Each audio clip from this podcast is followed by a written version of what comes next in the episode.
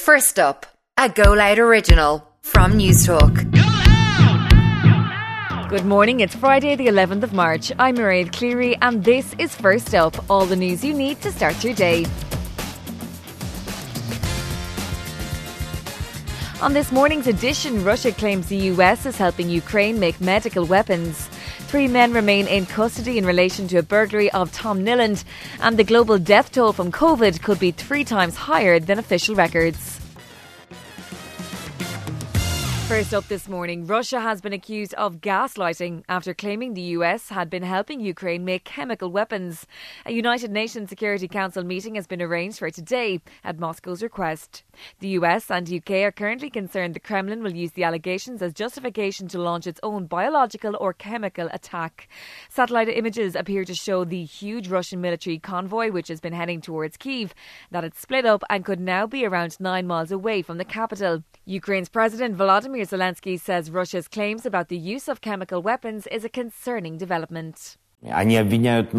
They accuse us that we are allegedly developing biological weapons. Allegedly, we are preparing a chemical attack. This makes me really worried because we've been repeatedly convinced. If you want to know Russia's plans, look at what Russia accuses others of. Back at home, three men from County Mayo have been remanded in custody, charged with aggravated burglary at the home of Tom Niland in County Sligo. They will appear in court again next week.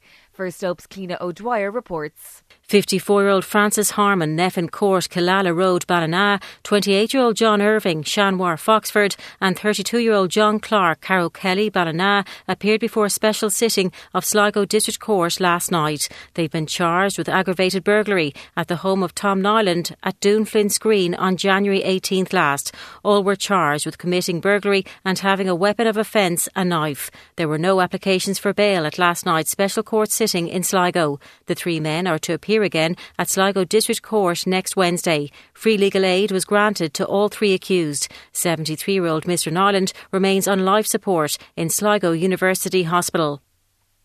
The global death toll of the COVID 19 pandemic could be three times higher than official records. That's according to a new study published in the Lancet Medical Journal, which has looked at excess death rates regarded as a true measure of the true death toll.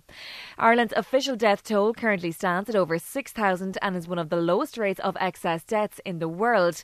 Professor Sam McConkey says Ireland's figures are more accurate than most countries featured in the study.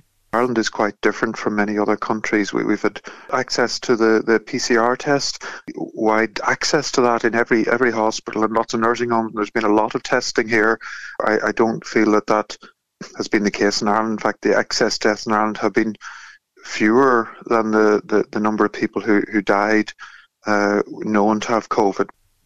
And finally, singer Leigh-Anne Pinnock from Little Mix and Westlife's very own Mark Feehily have been recognised for their work championing equality. They received trophies at last night's British Diversity Awards. Leanne got a prize for her campaigning against racism, while Mark was praised for pressing for surrogacy rights for LGBT plus families. And that's first up for Friday, the 11th of March. I'm Mairead Cleary. Please start your day with us here again on Monday. In the meantime, you can stay up to date on newstalk.com. Thanks for listening and goodbye.